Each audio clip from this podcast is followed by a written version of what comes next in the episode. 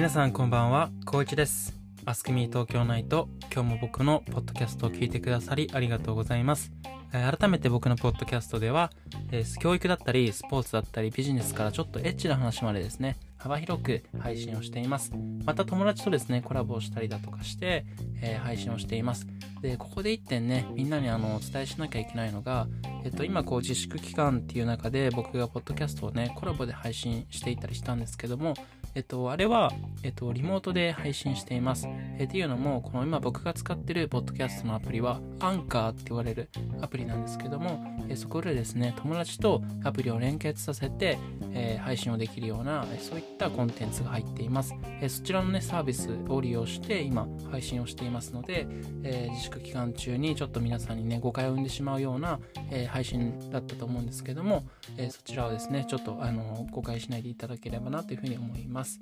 えーまあ、ですがですね、基本的にはすごくポジティブなコメントをみんなからあのいただいていて、こちらもね、ちょっとあの紹介していきたいんですけども、えっと、3人ぐらいね、今日はいろんなコメントいただいたんですけど、まず最初に、えーポジティブなね、コメント嬉しかったのでシェアします。えっと、まず沖縄在住25歳の Y さん、えーポッドキャストめっちゃおもろかった、えまた海外行きたくなった、あ多分これはですね、この間ゆき先生と、え海外留学のセックス事情について、お話をした時の回に寄せられたコメントですね。イエーイ。ゆうたくんかなこれ。名前言っちゃったけど。まあいいか。ゆうたくんありがとうございます。えーゆうたくんはあの野球選手ですね。チェコで野球をしてた時に、えー日本のぼったくりエージェントを通してやってきた侍でした。えー野球はめちゃめちゃうまいです。もう日本でもプロとしてやってたので。はい。ああ、ゆうたくんともけど、ちょっとコラボしたいな。ゆうたくん、あの、もしよかったら、あの、次コラボしてほしいです。彼今沖縄住んでますので、方言とかもめちゃめちゃかっこいいんだよね。はい、ゆうたくんありがとう。えー、東京在住21歳、愛さんですね。はい、あ、ありがとうね。えー、最初なんでこれについて話すんだろう面白いなと思った。えーだけどなんかなんだかんだ最後まで気になっちゃって聞いちゃあの話を聞いちゃいました、えーいろんな参考文献を引っ張ってきて話したりこうやってスラスラまとめて話することができていてすごいな。尊敬します。炎マーク、えー考え方もズバリだったり面白い。パク君は興味があることだったりいろんなことにチャレンジをしてて刺激をもらいます。わら、愛さんですね。21歳。あのー僕のね元アルバイト先の、えー後輩。後輩じゃないな。僕の方が後から入社したので。年齢では後輩だけど仕事では先輩。あのーお店のね、えー綺麗にねこうあのなんていうのねボディって言ってマネキンをね綺麗にこう衣装を着せてあげたりしてる、えーそういうねお仕事してたね。すごいセンスがあって。まああのいい子です本当に。はい、ありがとう。コメント嬉しいです。えー続きまして、東京在住、また21歳、K さんですね。えー内容も面白いし、回数を重ねるごとにお話がどんどん上手くなっていて、えートピックもいい感じに仕上がっているので、おすすめです。あ、ありがとうございます。僕のね、大学のね、多分後輩、僕はちょっと面識が、うーん、なあるんだけどちょっとないみたいな感じで僕のあのえっと留学のね体験記みたいなのを大学で発表する機会があったんだけどその時にね来てくれてたんだよね。そうそうそう。だけどインスタはフォローしてくれていてあのお互いいろいろ話をしています。はい。多分あの内容面白いっていうのとあとこれね最後のところはみんなにもね聞いてほしいっていう感じでインスタの方であのシェアしてくれたのかな。はい。すごく嬉しいです。えっと彼はですね今日体大でえっと、ライフセービングかな。あと水泳かな。どっちか忘れたんだけどあの部活を一生懸命やりつつあの上智大学の院間に入って彼自身もですね性教育正しい性教育をということで、えー学生団体に入ってあの地域のね、えー学生たちに、えーコンドームを配ったりだとか、まあ、その性っていうものがこうあの深いあの不性っていうところがこう悪としてね語られるような部分ってちょっとまだ日本ってあると思うんだけど、まあ、そういったのに対してね、えートライしてそして挑戦して変えようとしてくれてる本当心頼もしいですね、えー若者なんです。皆さんもですねこれから性とかっていうテーマが結構僕のポッドキャストでは配信されていくんですけども、ぜひぜひちょっとゲストとして次呼びたいなというふうに思ってますので、えー、また聞いてください。はい。えっ、ー、と、ちょっと長くなっちゃったんですけど、今回はですね、3名のコメントを紹介しました。えー、これからも皆さんからいただいたコメントだったりフィードバックをぜひこちらのポッドキャストの冒頭でですね、皆さんにお伝えしていきたいというふうに思ってますので、ぜひぜひコメント、また Instagram とか Facebook、その他 SNS を使ってですね、シェアしてください。はい。えー、どうもありがとうございました。はい。えー、早速ですね、えー、皆さんとお話を今日はしていきたいと思います。えー、どうですか？皆さん、リモートワーク。もう慣れてきた、むしろもう飽きてきたって感じでしょうか？はい。で、またね、ちょっとこの自粛期間っていうのが延長するんだろう、しないんだろう。えー、まあね、いろいろあって先が見えないと思います。特に就活生だったりとか受験生、えー、またね、試験を受ける人とかは、まあ、どんどんどんどんその予定が未定になっていき、えーちょっといつ始めるのかわからないそういった状態でモチベーションが下がってると思います、え、まあ、あなただけじゃないと思いますよそれは。なんで僕なんか23歳フリーターですよ今。あの野球選手っていうのもねあの一応決まってたんですけど5月から。まあちょっと5月やっぱ難しそうで一番新しくもらったのはもう7月の中旬かもねみたいな話になっていてもうは先なんかわかんないですよ。だからまあこれはねあの人類史上でも、まあ、類を見ない、えー、とてもねうん特筆した状況だと思いますので皆さんそんなにねこう自分を責めないで、えー、まああのー、過ごしていってほしいなというふうに思います。経済とかもこの1ヶ月伸びると相当影響出てくると思うんですよね。えー、まずね自粛期間1ヶ月だったら耐えられるけどっていう風に頑張ってたと思うんだけどあと1ヶ月ってなったらやっぱり給付金で乗りくりとかもできないと思いますしだ何かしらね自分な自分たちなりのこう活路を見出してまああのー、生存していかなきゃいけないので頑張ってきた人ほど今頑張らなきゃいけないという、えー、そういう状況だと思いますけどまあ僕はちょっとねあの蚊帳の外にいますのでアドバイスとかとてもあげられるようなそういうもんじゃないんですけどうん何かしらねこう応援したいなというふうに思います。はい。で今回こういうので特に被害を受けてる多分宿泊施設あと飲食外食産業、えー、またそれからですねうん学校とか教育機関とか、まあ、塾とかも含め人が集まるようなねイベント、え、そういったところもた大きなね被害を受けてると思います。はい。でまあその一つにですね僕が今日話す、富士山のね山小屋というのも位置づけされると思います。えー、僕はですね昨年の夏、えー、8月から9月のまあ閉山までですね山小屋で働いていました。で山小屋でこう働いていた中でいろいろ学ぶこともあったし大変なこともあったので今日はねちょっと全部は語れないんですけども少しだけねお話をしてい、えー、こうかなというふうに思います。で先ほどねこう話していたんですけどちょっと優に1時間を超えてしまっていてであ話にこれ切れないなと思って一回消したんですよ。はい。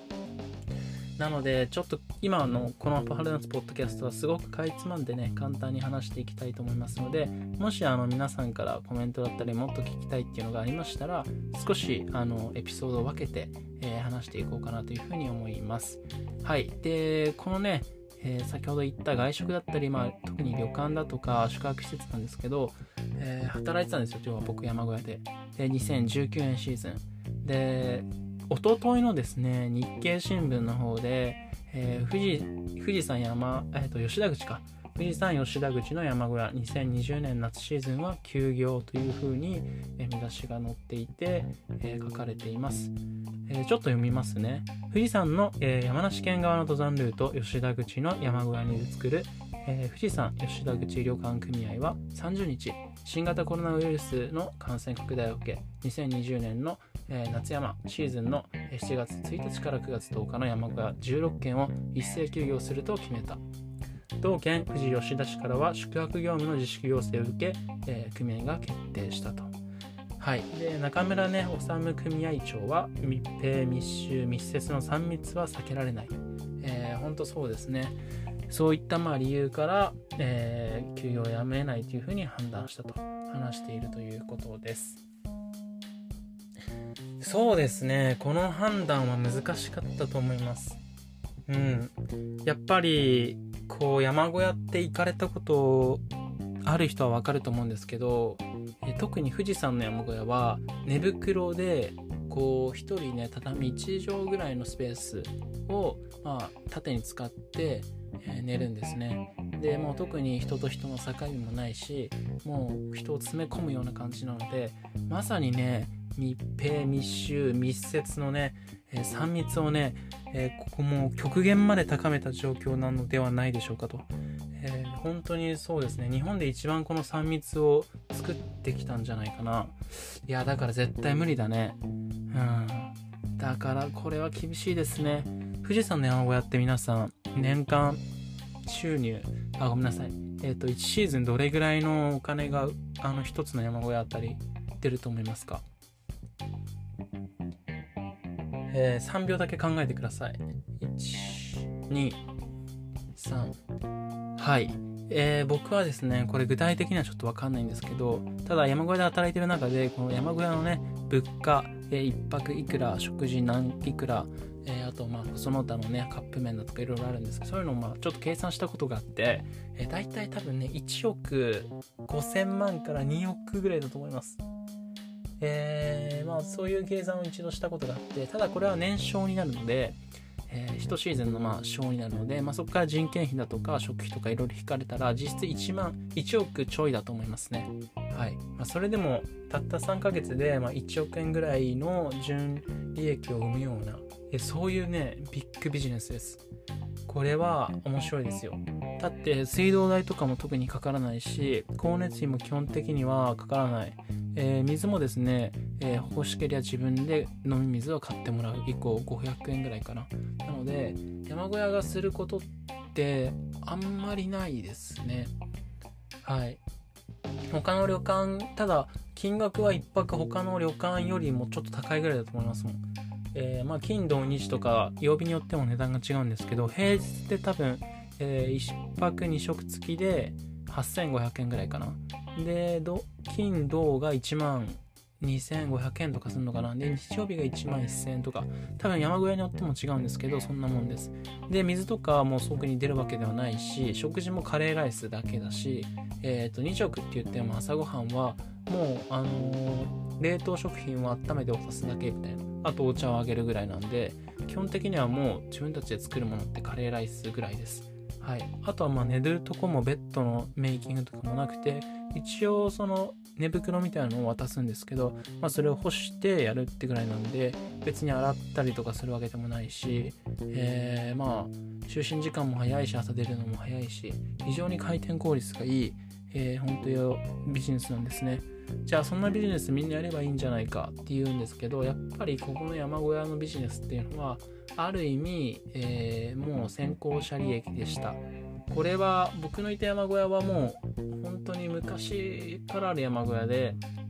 旅館の中にも古いねあの昔の、えー、書類がねこう飾られてたりするんですけどもう古いのだと江戸時代初期のものとか、えー、が結構飾られているんですよ。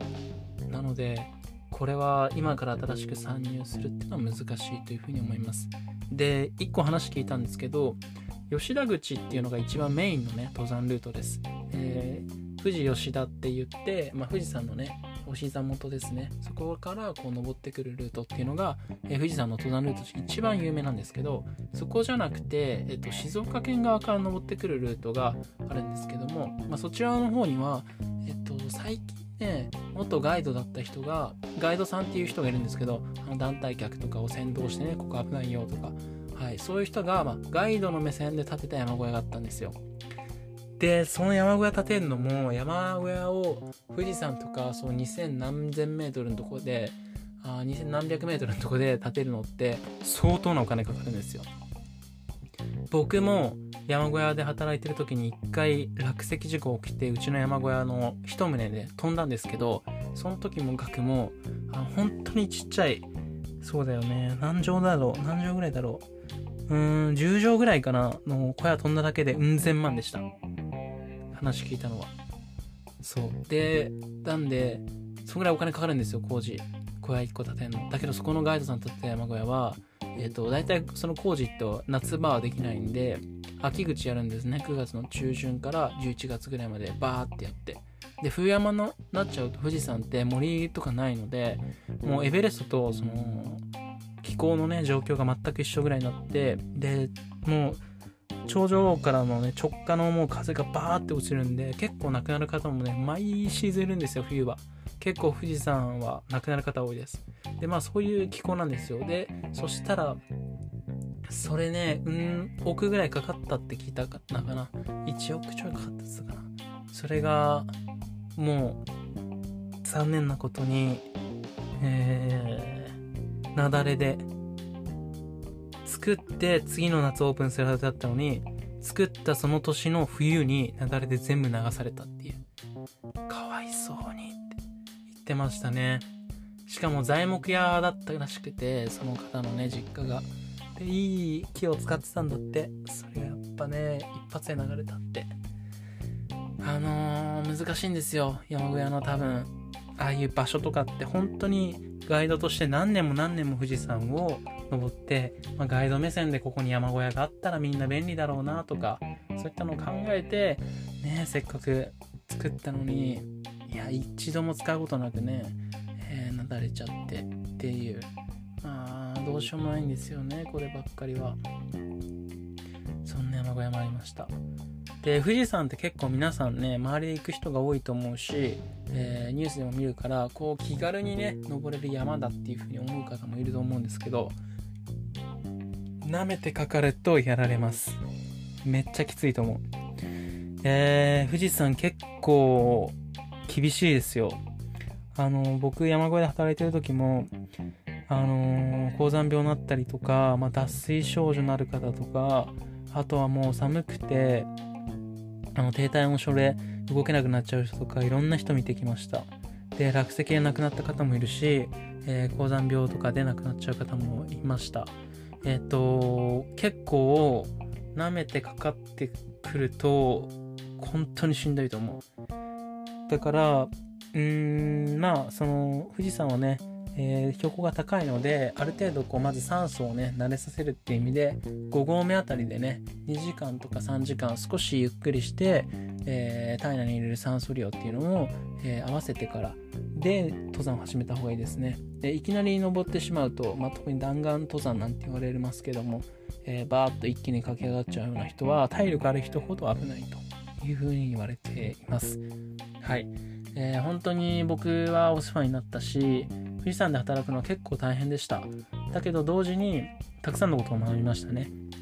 で、親父さんって80いくつだったんですけど、最初はなんか偉そうに仕事もしねえで、僕らをこき使ってお金だけを儲けてる悪いおじさんだなというふうに正直思ってたんですけど、最終的にはね、えー、その親父さんもですね、すごく癌を抱えていて、えー、ドクターストップがね、かかってる中、あのブルって言って、まあ、ちょっと乗り物がね、通れる道があるんですけど、藤井さんは実は。そこを通ってね、週に1回だけ、うん、お医者さんに嘘ついてきてたと。そして、あの、奥さんもですね、えー、夏の期間は毎年富士山のこの山小屋を守るために登って、えー、本当にもう80ぐらいなのかな、えー、厳しい方なんですけど、本当愛を持ってね、接して、そして子供のようにね、僕たちを可愛がってくれて、いう人でしたね。で、やっぱりそれだけ大変なビジネスだと思います。えいつ山小屋が潰れるかわからないね、雪や、まあ、自然環境によって。で、最後の最後はまあ落石事故が僕の場合はあったんですけど、落石で山小屋がにいて潰れて死んじゃう可能性もあるかもしれない。かといって、まあね、嫁に嫁いだからにはもう江戸時代からある由緒正しい山小屋で、えー、まあ、富士講社って宗教がね、あるんですけど、えー、まあそういったね、宗教のね、えー、方々が来るようなね、大切な場所でもあると。はい、天皇のか、天皇の、まあ、皇族の方も来たら立ち寄られるような、そういう山小屋だったので、まあ、そこを嫁いだからには最後までやり遂げなきゃいけないと。そういったプレッシャーも多分ありました。で、肩のね、もう剣が外れちゃっていったらしいんだけど、もう本当に、えー、厳しく指導してくれましたね。で、今そうやってね、ちょっと1ヶ月ぐらいの付き合いで、あの、厳しく叱ってくれる人って減ってると思いますね。だからありがたいことだと思います。えー、厳しいです。おすすめは正直しないです。富士山のバイトは。だけど学べることもすごいあるし理不尽なことの方が多いけども、そこの中からね、えー、学べることそして弱い人たちは理解することそして物のね大切さ水の大切さたり前の大切さ。そういったのに気づかせてくれる場所でした。で一番ね僕がそこで学んだことは人を見る目がつくっていうことでした、えー、富士山のバイトってもう40人ぐらいで協力してもう忙しい時期は350人ぐらいを本当にね10人ぐらいであの番頭さんと厨房って分かれるんだけど10人ぐらいの、ま、スタッフでもう分けるんですね。けど基本的にはもう新人が全部やるのでぶっちゃけ4人ぐらいで350人の直前の配膳から宿泊準備からまたアナウンスから、えー、高山病の方の対応だとか、えー、またその朝起こしに行ってあげるとかも全部やるんですよ。でもう本当に時間ないし余裕もないし睡眠時間もあんまりないし、え、時給換算したら500円から600円ぐらいだと思いますね。で食事中も気が抜けないし先輩の面倒もいつも見なきゃいけないと。もうバッチバチの縦社会なんですけどまあそんな中でもあのー、鍛えられることがすごいあるんですよとにかくでそうしてるとね人を見る目がやっぱつきますよそりゃなんでかってずっと一緒にいるからいいとこも見えるし悪いとこも見えるし、えーいいとこを褒めてあげることよりもやっぱ悪いことが目につけてくると。だけどそれを言ってあげるのが本当に優しさだし、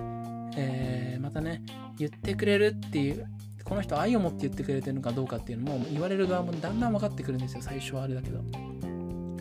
で、山に登ってくる人がゴミを捨てちゃうだとかそういったのもあるんだけど、こうやってね、人間の本性が見えるんですよね、きついと気になった時に。富士山の山が見ると。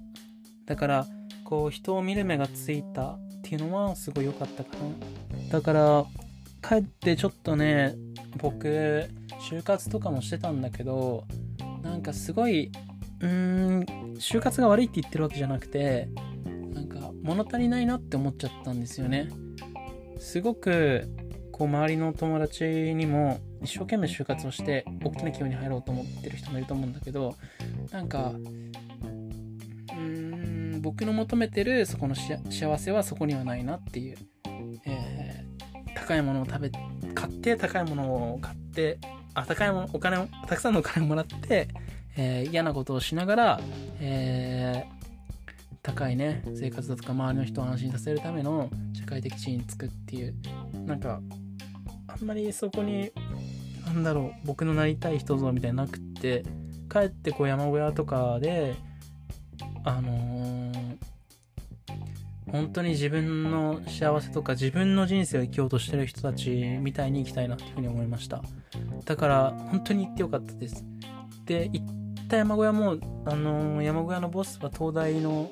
第30期かな？の山岳部のキャプテンあの首相やってた方で東大生とか京大生とかも多かったし、えー、いわゆる高学歴って言われる大学の子たちが多かったです。一橋とか ICU とか。けどみんなあの別にそれをなんだろうな武器にして生きてないですね。みんな本当あの本当にお前兄弟生かよみたいな。って感じの本当に抜けてるやつもいればかといってあのもう天才すぎる本当あの兄弟の山岳部の子もいたしいろんな人がいたんですけどもう誰もねその自分の肩書きとか自分を見せ自分のなんか他の人に見られるところを飾ろうってする気は全くなかったね彼らは。本当に自分の生きたいとか自分の幸せを理解していてもうそこにとことんフォーカスしていきようみたいな。だからそのままガイド35ぐらいまでやってる人もいたしガイドって夏しかできないんだけど人もいたしあとはまあ普通にねあのー、あの官僚になってた人もいたしいろんな人が本当いたんでまあ、良かったなっていうふうに思います。で、学生だったら一回行ってみればいいと思います。多分相当きついけど、絶対いいです。うん、だからおすすめしないけどおすすめしたい。これが僕の、まあ、富士山バイトへの結論かな。はい。えー、今日はですね、ちょっと富士山バイトについて、非常にね、結論とか、あと何が学べるか、そこの部分をお話ししてきたんですけども、えー、ちょっと社会人は難しいかもしれませんが、ぜひですね、学生は一度、えー、チャンスがあれば行ってみてください。そしてまたこのね、富士山バイトの実践中身、えー、政治上はどうなんだとか、えー、実験をちょっと触れたけど、まあ、より詳しくどうなんだとか、えっと、食事だったりとか、まあ、内情ね、細かい掃除とかどうなんだってんだとか、そういったことをね、聞きたいようでしたらコメント欄でくれれば、またそのエピソードを少し話そうかなというふうに思っています。はい。えー、今日はですね、僕が一人でね、バーっと話してしまったんですけども、えー、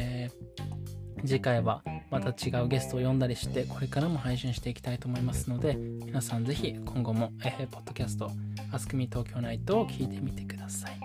はい。そうしました。ら今日はこの辺でお別れしましょう。またそして次回のねエピソードでお会いしましょう。それではさようなら。バイバーイ。